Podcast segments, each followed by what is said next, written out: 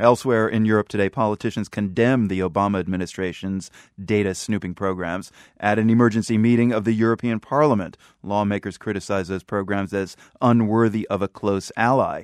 Dutch politician Judith Sargentini told the BBC that Europeans appeared to have no legal protection against being spied on by the U.S. If it wasn't so sad, I would have laughed last Friday when Obama said, uh, No worries, people, this is only for foreigners, not for Americans. Um, the problem is this the Fourth Amendment that protects uh, American citizens' privacy does not fly for us Europeans. If you think your data is being used in the wrong way in the US, you cannot go to court and fight it. Well, one European country that's very concerned about all this is Germany.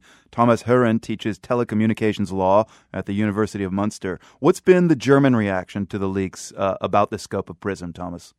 Well, it was really a shock, a big, big shock, because, you know, Germany has the most radical and restrictive regulation system regarding uh, privacy and data protection. And when we heard that German citizens are stored in this data of the US government, we were, of course, not only amazed, but we were puzzled. And now there is a heavy discussion going on. What can we do against the American policy? And remind us why Germans are so particularly skittish about this kind of surveillance and why the protections there are so vigilant. We had the very hard times the, during the Nazi regime with a big collection of personal data uh, at these times. So Germans hate big governments collecting a lot of data. So, President Obama has been eager to reassure people around the globe that the U.S. is not listening to your telephone calls. Do Germans find comfort in the hey, just trust us? No. I think Obama will get a big problem when he comes to Germany next week. Mm. Um, the last time he was here, we, we, we, saw him as a kind of hero, the big pioneer. We, we loved him. But now he will get a lot of critical um, debates um, and a lot of people who protest against him. In recent years, Thomas, Germany has been active in going after big internet companies like Google and Facebook on privacy issues. Now, does the fact that these companies seem complicit in PRISM also affect the way Germans view them?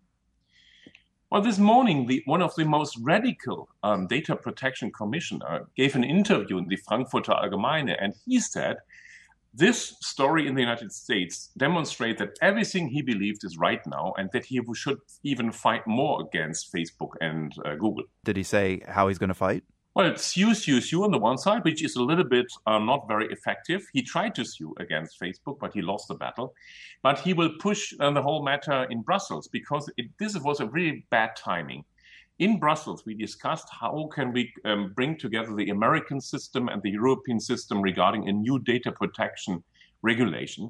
But of course, nobody will be, really believe um, all these American lobbyists which are running around in Brussels.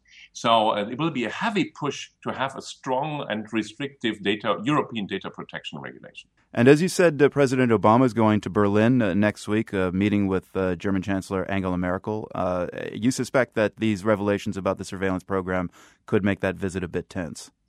Yeah, I, have heard already rumors that there will be a lot of protesters going to Berlin, and uh, to uh, to have a chance at least to uh, articulate their their fury regarding the matter. And I think the, the newspapers will will not be very charming to Obama. I think. Thomas Hoeren, telecommunications law professor at the University of Munster. Thanks for your time. Yeah, it's a pleasure.